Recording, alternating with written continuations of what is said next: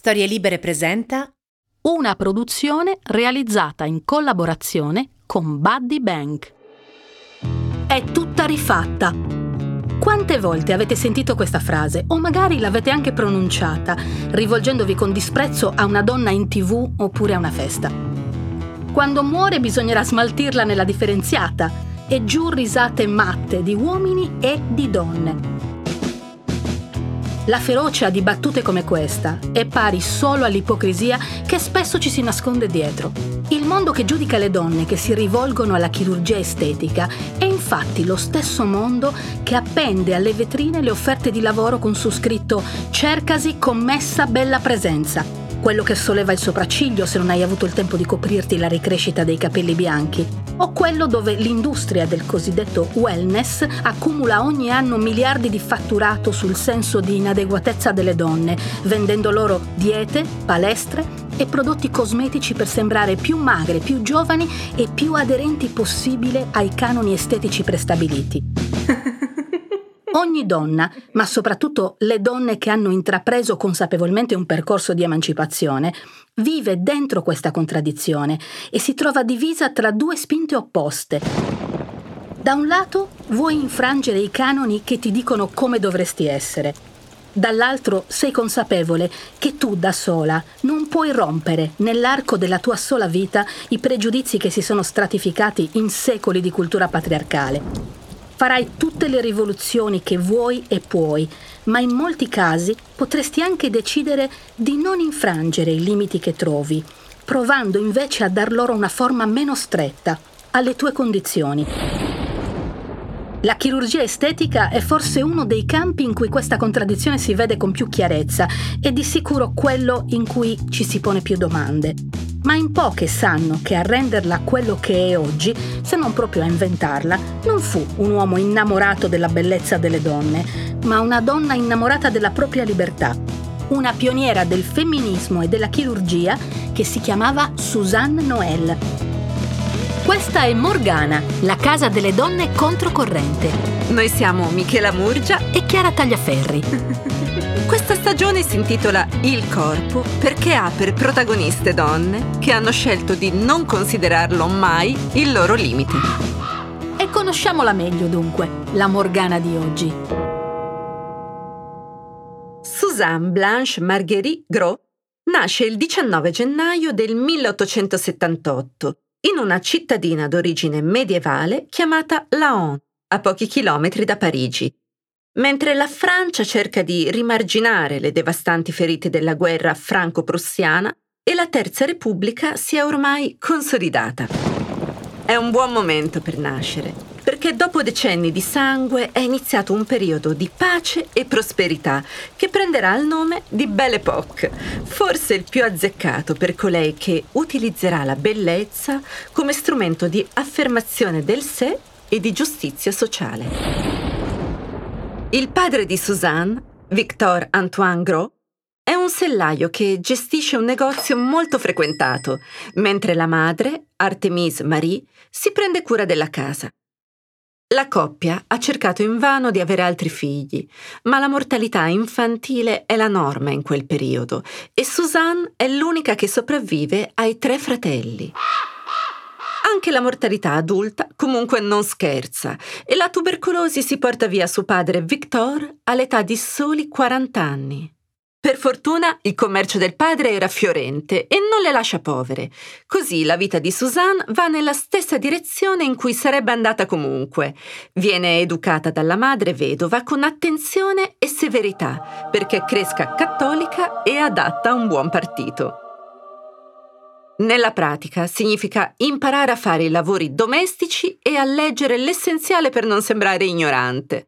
Ma l'essere figlia unica di una famiglia borghese le apre la possibilità di avere accesso a studi più complessi, dove insieme al cucito imparerà anche le materie classiche per essere presentabile e completa in ogni circostanza sociale. È una studentessa prodigio che assimila tutto, sviluppando un grande interesse per l'arte, la pittura di ceramiche e la composizione di miniature, hobby che l'accompagnerà per tutta la vita. Il futuro da chirurga in quel momento non sembra però minimamente prevedibile. A 18 anni fa quello che viene chiamato un buon matrimonio, sposando un promettente dottore specializzato in dermatologia, Henri Pertat, di 9 anni più grande di lei. Sebbene entrambe le famiglie siano benestanti, è la madre di Suzanne a finanziare l'apertura dello studio di Henri, che oltre a contare sulla preziosa dote del matrimonio, riceve anche un'ulteriore donazione.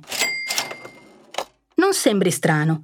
La Belle Époque è un periodo di prosperità, dove chi ha un'istruzione non fatica a realizzarsi, ma nella Francia della fine del XIX secolo, specialmente negli ambienti cattolici, il medico è un lavoro solo parzialmente remunerativo ed è svolto dai ricchi borghesi più per vocazione e prestigio che per bramosia di denaro. Nonostante questo, la vita dei neosposi comincia negli agi. Nel 1897 si trasferiscono a Parigi nel XVII arrondissement, più precisamente nel quartiere di Monceau, famoso per attirare molti scrittori e artisti come Alexander Dumas il giovane o l'attrice Sarah Bernhardt.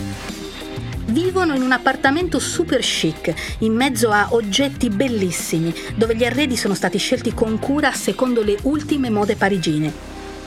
Inizialmente, come Madame Bovary, Suzanne sembra soddisfatta nella sua posizione ancillare e nella casa del medico è felice di istruire la servitù, giocare a bridge, ricevere i sarti per farsi confezionare vestiti alla moda e frequentare ristoranti. Ma è troppo curiosa e ben presto la vicinanza con Henri la porta a incuriosirsi sempre di più della medicina, soprattutto della dermatologia Proprio in quegli anni emerge il concetto di beauty culture. E il canone femminile, cioè l'immagine di come il corpo delle donne dovrebbe essere, diventa una convinzione di massa, non più solo il parametro degli artisti. Fioriscono il cinema e la moda, la raffigurazione del corpo femminile diventa comune grazie alla stampa popolare e le pubblicità sempre più aggressive rinchiudono le moltitudini dei corpi delle donne dentro a misure precise non solo riviste femminili o reclam, ma anche la scienza inizia a studiare i volti e i corpi delle donne rispetto a parametri aurei diabolicamente definiti perfetti. In quel clima culturale, dalla dermatologia alla chirurgia plastica, il passo è piccolissimo. All'inizio del Novecento, però, i chirurghi plastici si contano sulle dita di una mano e non sono ancora rappresentati da una vera specializzazione. La Società francese dei chirurghi plastici è istituita solo nel 1930 e prima di questa data le operazioni che modificano gli aspetti del corpo vengono compresi nella chirurgia riparativa, nata per risolvere malformazioni o ferite di guerra. Ad andare sotto i ferri per ragioni puramente estetiche non ci pensa ancora nessuno. Man mano a mano che il corpo e il modo in cui appare diventa sempre più rilevante anche sul mercato del lavoro, questa attitudine cambierà. Nel passaggio al XX secolo, le donne smetteranno di competere per i lavori all'interno delle fabbriche perché si svilupperà il mercato dei servizi e dei pubblici impieghi quello dove la bella presenza diventa una voce del curriculum. Suzanne intuisce che le cose stanno cambiando e capisce che non basta più guardare. Di quel cambiamento lei vuol far parte. Così si arma di coraggio e dice a Henri: Non posso più resistere in questa vita, voglio studiare anche io medicina, è l'unica cosa che davvero mi interessa. Le serve il permesso, perché sotto il codice napoleonico le donne sposate sono completamente subordinate all'autorità del marito e otterranno il diritto di lavorare senza il previo consenso di quest'ultimo solo a partire dal 1965. Ai tempi di Suzanne, i diritti civili della donna erano soggetti al controllo da parte del marito la moglie doveva seguirlo ovunque se non voleva essere accusata di abbandono. Manteneva una proprietà puramente teorica sui propri beni, perché solo il marito aveva il diritto di amministrarli e non poteva venderli o ipotecarli. tutti i suoi atti andavano autorizzati caso per caso dal marito.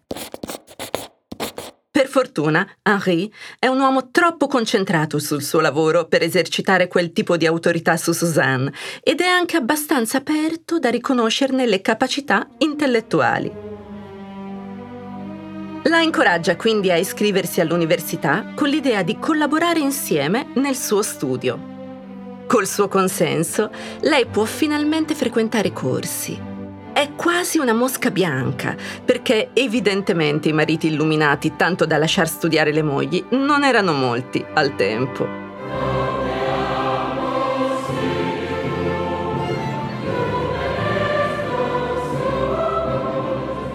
Nel 1900, su 3.925 studenti di medicina, solo 176 sono donne, di cui 98 provenienti da atenei stranieri. Suzanne sfrutta il suo privilegio e nel 1903 ottiene il diploma con cui due anni dopo si iscriverà a medicina. I voti sul libretto sono tutti alti, ma gli esami più brillanti sono quelli delle materie dove è richiesta fermezza e destrezza di mano, rivelando da subito uno straordinario talento per la chirurgia, che suscita interesse nei professori e fastidio negli altri studenti. Saranno i suoi compagni di corso a provare a ricordarle che per una donna avere un diritto e poterlo esercitare sono due concetti ancora molto lontani dal coincidere. Così, quando nel 1908 comincia il tirocinio presso l'ospedale Val de Grasse al servizio di uno dei suoi mentori, il dottor Hippolyte Morestin, un gruppo di giovani medici presenta al Tribunale di Parigi la richiesta di esclusione e interdizione delle donne dalla facoltà di medicina per inibirne la frequenza e il futuro esercizio della professione. Fortunatamente la richiesta viene respinta.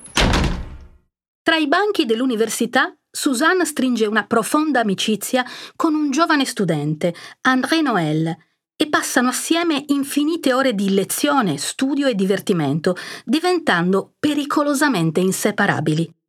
Lui ha sette anni meno di lei e certamente meno voglia di applicarsi, ma la segue ovunque e apprende per osmosi parassitaria tutto quello che Suzanne gli ripete.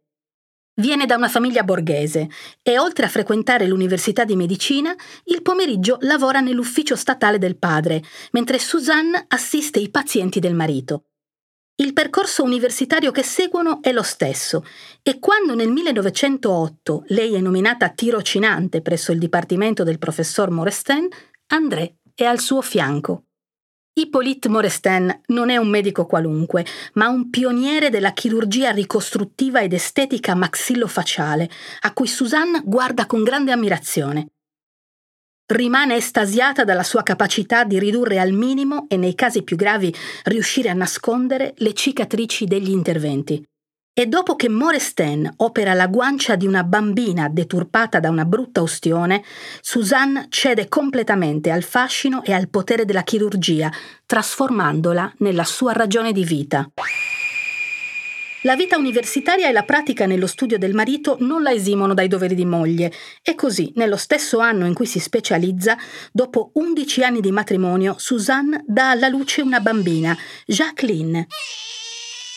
I maligni dicono che non sia figlia del marito, ma del giovane compagno di studi André. Cosa che si rivelerà poi vera, anticipando di un secolo gli intrecci sentimentali delle serie tv ospedaliere, ma in quel momento è il suo segreto e lo tiene ben custodito. Il suo primario interesse non è infatti crescere bambini e non intende farsi arrestare la carriera dalla gravidanza. Dopo alcuni mesi di congedo ritorna in ospedale sotto la guida di un altro mentore, il professor Jean-Louis Brock, pur continuando ad assistere i pazienti privati del marito. Nel reparto di dermatologia, il dottor Brock, ammirato dalle sue capacità, la fa esercitare su diversi casi, permettendole di sviluppare una grande precisione di mano. Sarà con lui che nel 1910 compirà una delle prime operazioni di ricostruzione del volto su un paziente volontario sfregiato dall'acido solforico.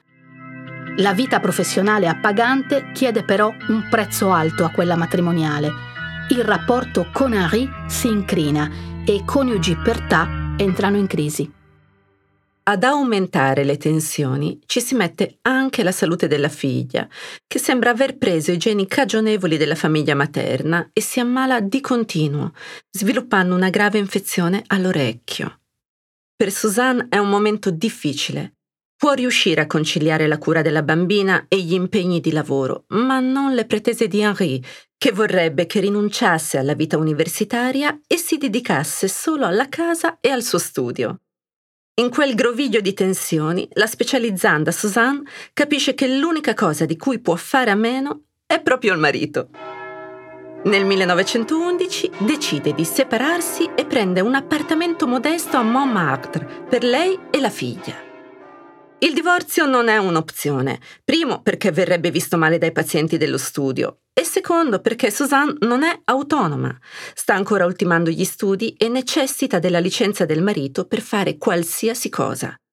Così, con un pragmatismo che rivela una certa intelligenza da parte di entrambi, i problemi relazionali vengono messi da parte e i due continuano a lavorare assieme nello studio di Henri. Nel 1913 continua la sua formazione e interesse nel campo della dermatologia, tanto che arriva prima all'orale e riceve una menzione per i suoi voti, che spingono il professor Brock a decidere di tenerla con sé. Piuttosto diverso il percorso del giovane amante di Suzanne, André, che supera il concorso per un soffio classificandosi in fondo alla lista. Lei è contesa tra i luminari della materia e all'interno dell'ospedale si divide tra i suoi mentori, Morestin e Brock. Col primo lavora nei reparti di ostetricia e ginecologia. Col secondo esercita il suo talento nella medicina plastica ed estetica, minimizzando le cicatrici, rimuovendo tatuaggi o correggendo le orecchie a sventola. Il suo interesse per la chirurgia estetica non riparativa cresce di giorno in giorno e per affinare la mano sui corpi, lei e André spesso utilizzano pazienti volontari. Quando non ce ne sono, Suzanne preferisce conigli, che a suo dire hanno la pelle morbida ed elastica come quella degli uomini. Inizia inoltre a operare i primi lifting e sceglie come tesi di laurea la doccia filiforme, un trattamento poco invasivo in grado di rigenerare la pelle detergendola meccanicamente con un getto d'acqua piccolissimo e perpendicolare. Per fortuna i rapporti con Henri restano buoni, perché è proprio lui a parlarle un giorno di Sarah Bernhardt, una star del cinema che all'età di 66 anni ha subito un lifting frontale effettuato a Chicago dal professor Charles Miller per eliminare le rughe. In quell'intervento c'è qualcosa che non convince Suzanne, perché rimuovendo all'attrice un pezzo di scalpo verticale, sono riusciti ad appianare solo le rughe della parte superiore del viso, senza rinfrescare anche quella inferiore. Cerca Sarah Bernhardt e la convince che il suo stato può essere migliorato effettuando un lifting che elimina le zampe di gallina e distende le rughe rimaste. L'attrice accetta e il risultato è talmente buono che Suzanne si convince che quella è la sua strada. Voglio combattere e rimediare gli errori di madre natura e gli incidenti dovuti alle insidie del tempo. Dove non erano riusciti il marito e i pregiudizi del mondo medico verso le donne, sarà la storia a provare a scombinarle i piani. Nell'agosto del 1914 scoppia infatti la Prima Guerra Mondiale e Suzanne perde d'un colpo la vicinanza dell'amante e quella del marito. André Noël è obbligato a partire per il fronte, mentre Henri, nonostante venga esonerato da ogni obbligo di leva, si propone volontario come medico militare. Per lei significherà lavorare più duramente, anche perché, a causa dell'emergenza, come tutti i tirocinanti di medicina, viene autorizzata a esercitare la professione anche se non è ancora laureata. Durante la guerra i possedimenti di Suzanne nella On, le terre di nascita, vengono confiscati e in una Parigi invasa dai tedeschi deve sostenere la figlia e la madre che si è rifugiata da lei, mentre continua a praticare gli interventi nello studio del marito in condizioni materialmente difficili. Henri che forse non ha molte motivazioni per tornare sano e salvo a casa, in guerra si comporta in modo eroico. La sua devozione alla causa e la compostezza gli varranno la Croix de Guerre, sia francese sia belga, ma durante un addestramento sull'utilizzo dell'iprite, un gas asfissiante usato come arma chimica dai tedeschi, perde la maschera antigas e si compromette completamente i polmoni. Sopravvive solo per iniziare una lenta agonia tra diversi ospedali, fino a quando, nel 1918, contrae la tubercolosi e muore all'età di 49 anni. Per Suzanne è un colpo enorme, anche dal punto di vista pratico. Con l'incalzare della guerra dovrà fare delle scelte difficili. Dapprima si dividerà tra i pazienti privati di Henri e l'ospedale, ma man mano che la situazione si fa più grave, deciderà di prestare soccorso direttamente ai feriti nelle regioni del Brin e del Soissons. Il numero di morti e di pazienti che le arrivano dal fronte è però sconvolgente e dopo pochi mesi di lavoro non regge la fatica, rifugiandosi in una clinica di riposo all'Essé, dove presterà assistenza medica gratuita. È di fatto un'altra prima linea, quella dove si curano i reduci, e le loro terribili lacerazioni rappresenteranno una formidabile palestra, dove Suzanne accumula un patrimonio di conoscenze che metterà a frutto negli anni successivi. Per questi pazienti viene coniato un termine ad hoc dal generale Picot, gueule cassée, indicando i superstiti che hanno subito una o più ferite gravi a livello del viso. Nello stesso tempo, altre voci la vedono accogliere di nascosto nel suo studio le donne rimaste vedove per la guerra e le motiva ad intraprendere una nuova vita autonoma, rinfrescando loro il viso con trattamenti anti-age insospettabili per l'epoca. L'11 novembre 1918 la Grande Guerra è finita.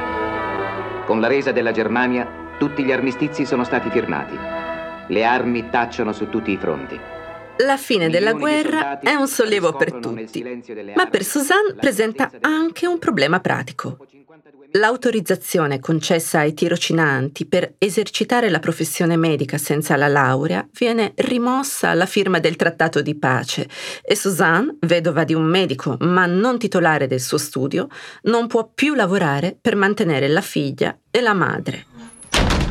Se una prima soluzione temporanea arriva con la comparsa dell'influenza spagnola che decimerà la popolazione europea, permettendole di continuare a fare il medico in stato di emergenza, sarà però il ritorno di André Noël a essere determinante.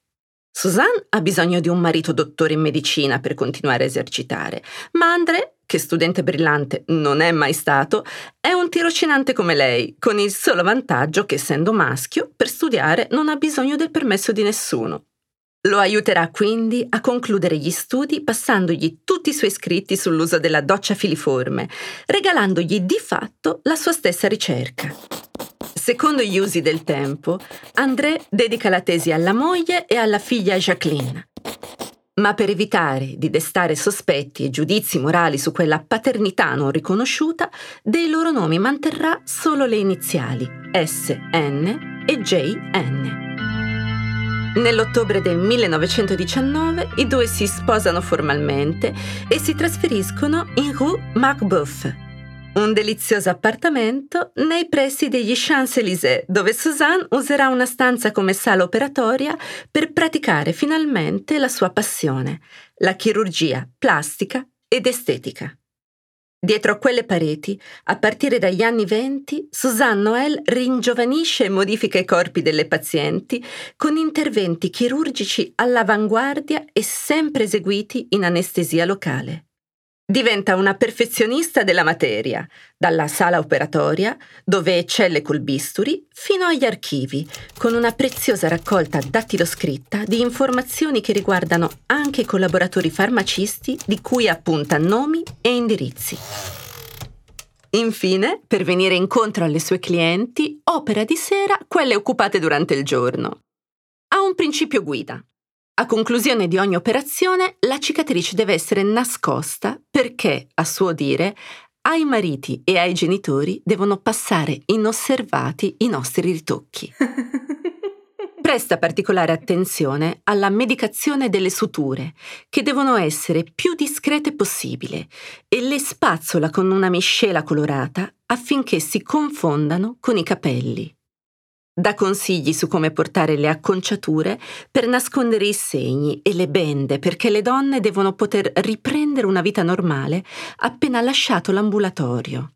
A prova di ciò, utilizza una serie di fotografie dove una donna operata si pettina, si mette il cappello e beve una tazza di caffè prima di andare a cena in città, anticipando di decenni lo storytelling commerciale. Lavora senza guanti, a volte con un assistente, ma molto spesso da sola. E anche se continua la chirurgia riparativa sui volti sfigurati o su malformazioni infantili, ormai tutti i suoi guadagni arrivano dai tiraggi della pelle a fini estetici.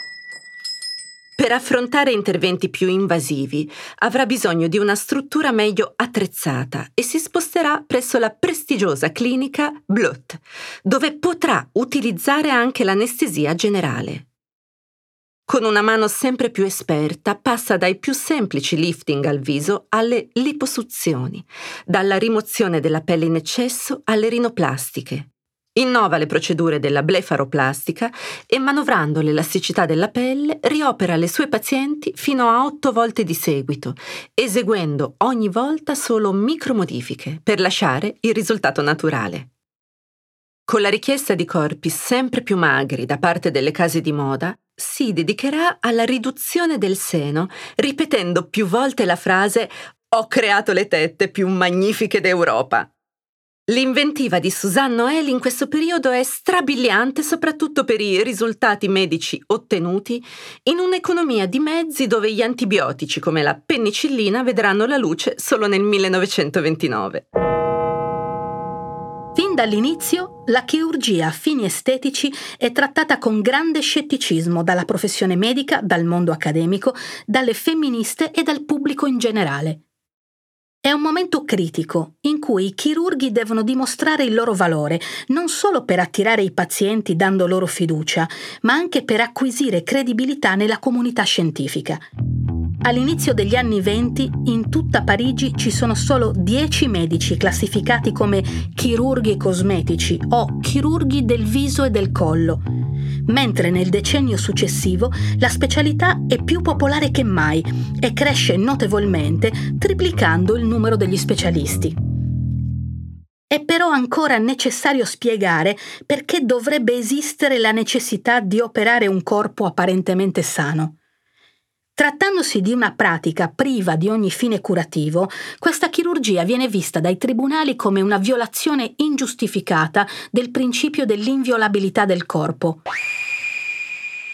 Solo gli atti medici con uno scopo terapeutico sono autorizzati dalla legge e la giurisprudenza si inasprisce contro i metodi invasivi e gli insuccessi, condannando i medici a dismettere la professione, come nel caso del dottor Douajarier, che per le complicazioni di una liposuzione fece perdere le gambe a una modella. La stessa Accademia di Medicina adotta una posizione contraria, dicendo nel 1931 il medico che, con il pretesto dell'estetica, aggredisce un corpo sano va oltre le attribuzioni che gli sono state conferite dal suo diploma. Solo nel 1936 la giurisprudenza riconoscerà il diritto di ogni persona a decidere il miglioramento del proprio fisico, giustificando l'intervento a fini estetici ma negli anni venti Susanne si muove ancora nella zona incerta dei pionieri. In quella zona, però, lei è la migliore. Dopo aver studiato con Brock e Morestin e aver collaborato con suo marito per tanti anni, è una delle più autorevoli figure in tema di chirurgia a fini estetici.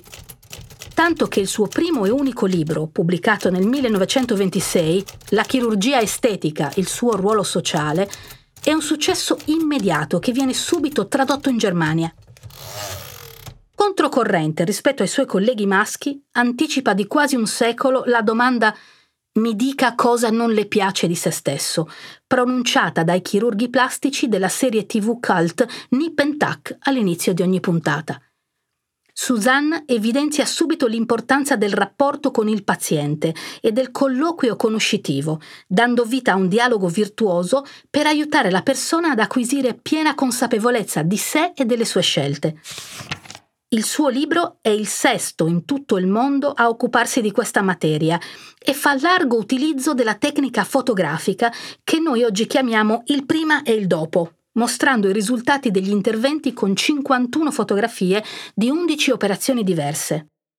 Fino a quel momento i medici, per fare la stessa cosa, avevano preferito il disegno. Anche se pioniera, Suzanne applica il migliore dei metodi scientifici e sa che le tecniche operative, quando non sono codificate, possono essere migliorate solo analizzando le cause del fallimento. Per questo è la prima a inserire nelle cartelle cliniche gli errori che ha commesso, per garantire in futuro risultati ottimali e meno invasivi. Inventa inoltre vari strumenti da sala, come il craniometro, un oggetto che permette di prendere le misure precise di un viso per assicurarne la simmetria durante i lifting e crea nuove pinzette e sagome tratteggiate dove il paziente con una matita può scegliere nei limiti del possibile la sua nuova immagine. Innova i procedimenti per operare le orecchie a sventola, il seno e ogni forma di ruga che va dalla base del collo alla fronte. Le sue metamorfosi non hanno solo il potere di sbalordire chi guarda i volti ringiovaniti, ma soprattutto quello di restituire possibilità a donne vittime di ageismo, la discriminazione che colpisce il loro invecchiamento. Suzanne, con termini che oggi riterremmo inaccettabili, ma che vanno letti nella cornice culturale di quegli anni, parla di diritto delle donne a cambiare una brutta faccia o un corpo umiliante, come strumenti per ottenere altrettanti diritti di riconoscimento sociale ed economico. Nel 2011 ricorderete forse il caso di Miriam O'Reilly, giornalista della BBC licenziata a 53 anni perché troppo vecchia per condurre un programma in prima serata, che vinse poi la causa per ageismo, intascando un assegno da 180.000 euro e le scuse dell'emittente. Ma non tornò mai più in video. Ancora oggi, agli uomini che invecchiano, si riconosce l'autorevolezza acquisita mentre alle donne viene chiesto di essere anche decorative a oltranza, al punto che persino la loro competenza diventa inutile quando belle e giovani non lo sono più. Suzanne, già negli anni 30, in un contesto pre-televisivo, capisce che in un mondo così sessista una donna anziana o non di bell'aspetto rischia di essere meno competitiva sul mercato del lavoro. Sa che Aristotele aveva ragione quando affermava un bel viso è un vantaggio preferibile a tutte le lettere di raccomandazione. E lei che per studiare e lavorare ha avuto bisogno del permesso di uomini meno competenti di lei, sa che alle donne di lettere di raccomandazione ne servono moltissime per superare i pregiudizi che le vorrebbero agli ultimi posti di ogni graduatoria sociale per il solo fatto di essere nate femmine. Convinta del ruolo sociale della chirurgia estetica, Suzanne opererà gratuitamente anche donne che non possono pagarla, in particolare le lavoratrici licenziate perché considerate troppo anziane. La chirurgia estetica quindi mi è apparsa come un vero vantaggio sociale che permette a uomini e donne di ampliare le proprie possibilità lavorative in modo inaspettato, scrive nel suo libro. A dispetto del successo crescente, i guai per Suzanne non sono finiti. Nel gennaio del 1922 sua figlia Jacqueline si ammala di spagnola e all'età di soli 13 anni muore.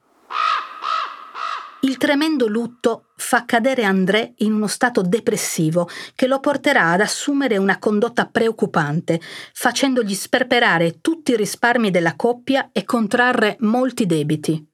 Suzanne prova a farlo ragionare e farsi passare la gestione economica della famiglia, ma senza successo, e la situazione si fa così grave che lei arriva fino al punto di farlo internare. André però la precede. Prima di poter passare a qualsiasi azione coercitiva, il 5 agosto del 1924, sul Pont au Change, mentre sono insieme in auto, André esce trafelato dalla macchina e si getta nella Senna, dove dopo un'inutile lotta con le erbe acquatiche affogherà davanti agli occhi della moglie.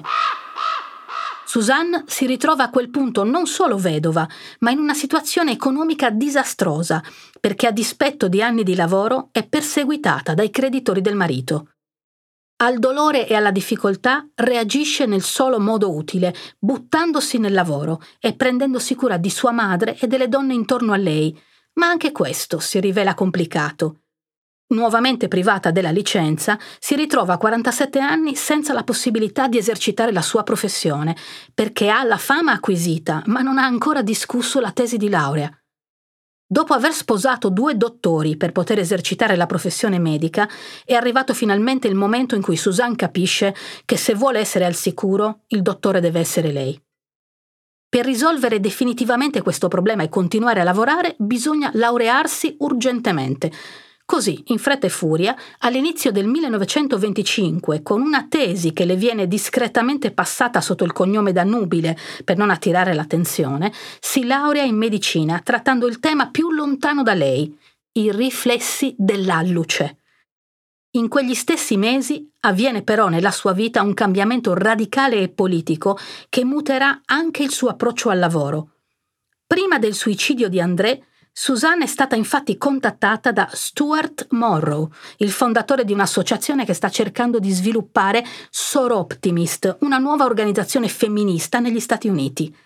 Il primo centro viene fondato nel 1921 in California e si può paragonare a una sorta di Rotary Club al femminile, che incoraggia le donne a lavorare in determinati ambiti professionali offrendo loro aiuti sul campo. Suzanne si appassiona subito al progetto e coinvolge amiche e conoscenti per creare un club parigino. Così, nel 1924, a soli tre mesi dalla morte del marito, fa nascere il primo centro soroptimist francese e ne diventa presidente.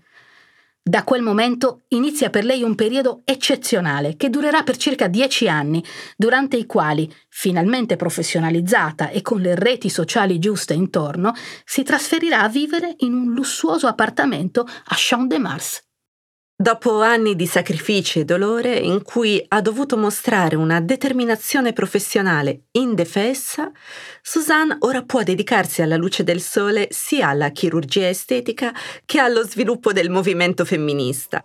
Ma trova il tempo anche per viaggiare, partecipare alle feste e concedersi un lusso che non ha mai conosciuto prima. La questione economica le sta molto a cuore per esperienza e quando viene coinvolta totalmente nella causa delle donne, la prima cosa che fa è organizzare una manifestazione per invitare quelle lavoratrici a non pagare le tasse, poiché lo Stato non riconosce loro alcun diritto. Il suo grido non è fraintendibile. Se non c'è parità di diritti, non c'è obbligo di pagare le tasse. Come lei stessa dirà, Bisogna pensare che nel 1924 le donne non avevano ancora la libertà personale e coloro che spingevano per queste liberazioni erano oggetto di scherno e venivano chiamate suffragette. Io ero una delle più prese di mira. Indossavo un nastro sul cappello su cui era stampato a lettere d'oro Voglio votare. Mi ero anche specializzata in chirurgia plastica, fino ad allora una branca sconosciuta, e la gente diceva che ero due volte matta. Matta la credono di sicuro, ma sono in molti ad andare matti per lei.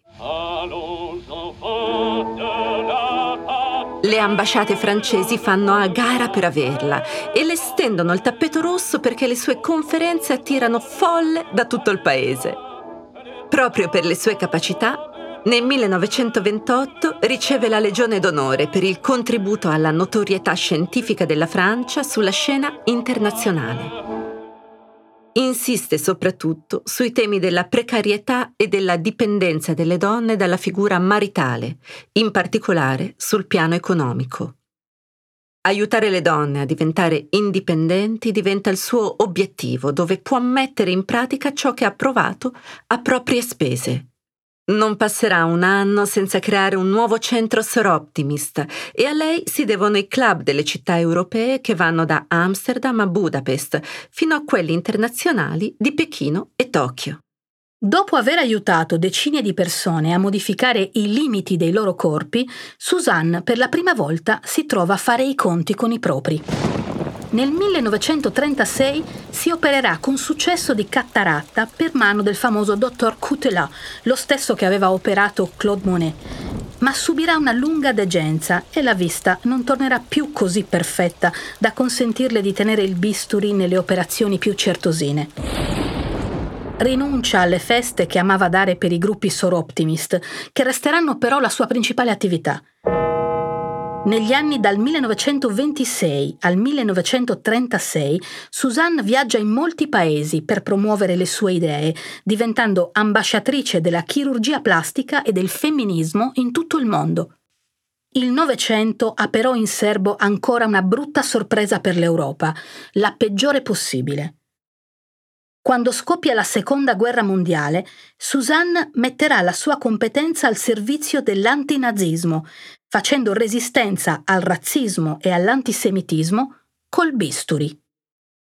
Chissà se aveva in mente la poesia in cui Bertolt Brecht dice Perderai il tuo uomo, anche se si tinge i capelli, il naso lo tradisce quando deciderà di dedicare parte del suo tempo a fare la rinoplastica agli ebrei ricercati dalla Gestapo, i cui tratti del viso erano resi in orrende caricature sui manifesti della propaganda nazista. Lo fa applicando la stessa logica pragmatica con cui ha lavorato sui visi delle donne, cioè da femminista liberale, che promuove l'utilizzo della chirurgia estetica ma colpevolizza la cultura della bellezza perfetta. Per lei la chirurgia è uno strumento di sopravvivenza che serve alle donne come soluzione temporanea per riequilibrare le logiche sessiste e patriarcali del mondo del lavoro. Suzanne è una donna pratica. In pace sapeva di non poter modificare i pregiudizi sessisti e dunque modificò le donne. In guerra non può modificare i pregiudizi razziali, ma può modificare i nasi e lo fa. In seguito, durante la liberazione, metterà le sue mani e conoscenze al servizio delle cicatrici, delle ustioni e delle conseguenze che i campi di concentramento avevano lasciato sui corpi dei deportati. Durante la vecchiaia sarà lei stessa la migliore testimonial della sua arte, come notò un suo visitatore nel 1942. Sedeva a una scrivania nell'ambulatorio della Clinique de Bleut e indossava un cappello e un soprabito nero.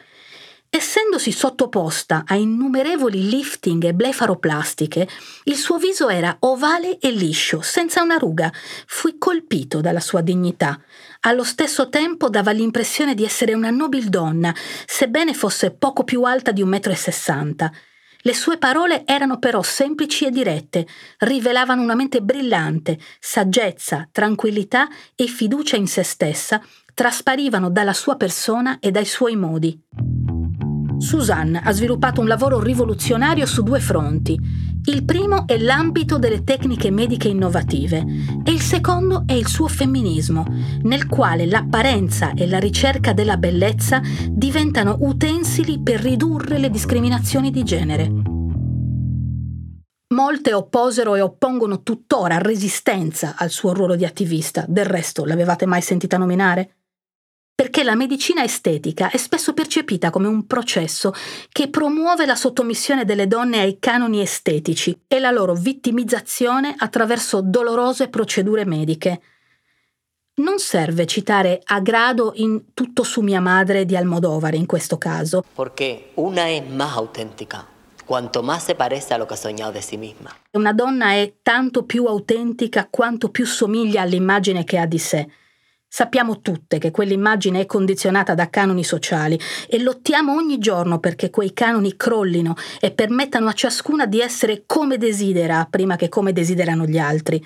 Suzanne però aveva capito che quella giusta battaglia è lunga molto più di una sola vita e se quella vita è l'unica cosa che hai, ricorrere a quello che te la rende più vivibile è altrettanto giusto e liberante.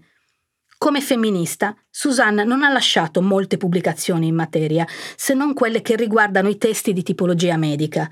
Il suo lavoro come attivista si sviluppa più come organizzatrice di grandi gruppi di persone e donne che lottano contro le discriminazioni di genere, o attraverso la formazione di gruppi soro optimist, rendendoli internazionali.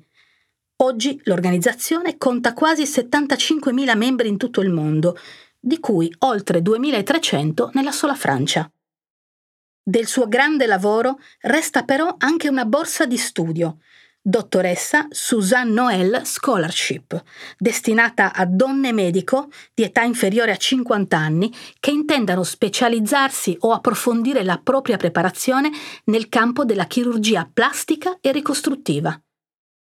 Morirà nella sua casa parigina al 36 di via Charles-Floquet, nel settimo arrondissement, l'11 novembre del 1954, all'età di 76 anni. Fino all'anno prima ha continuato a operare pro bono alcuni bambini con malformazioni. In quella via, nel settembre del 2018 è stata collocata una targa commemorativa, mentre lei è sepolta con Jacqueline e André nel cimitero di Montmartre.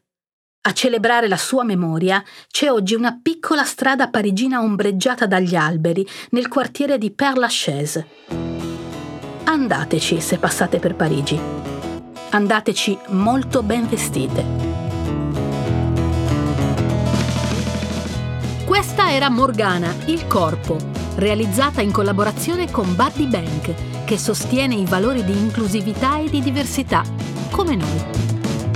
Il racconto che avete appena ascoltato è scritto da me e da Chiara Tagliaferri, con l'aiuto prezioso di Dario Nesci. La regia è di Guido Bertolotti. La prossima Morgana vi aspetta con le sue sorelle qui su storielibere.fm. Una produzione storielibere.fm di Gianandrea Cerone e Rossana De Michele. Coordinamento editoriale Guido Guenci.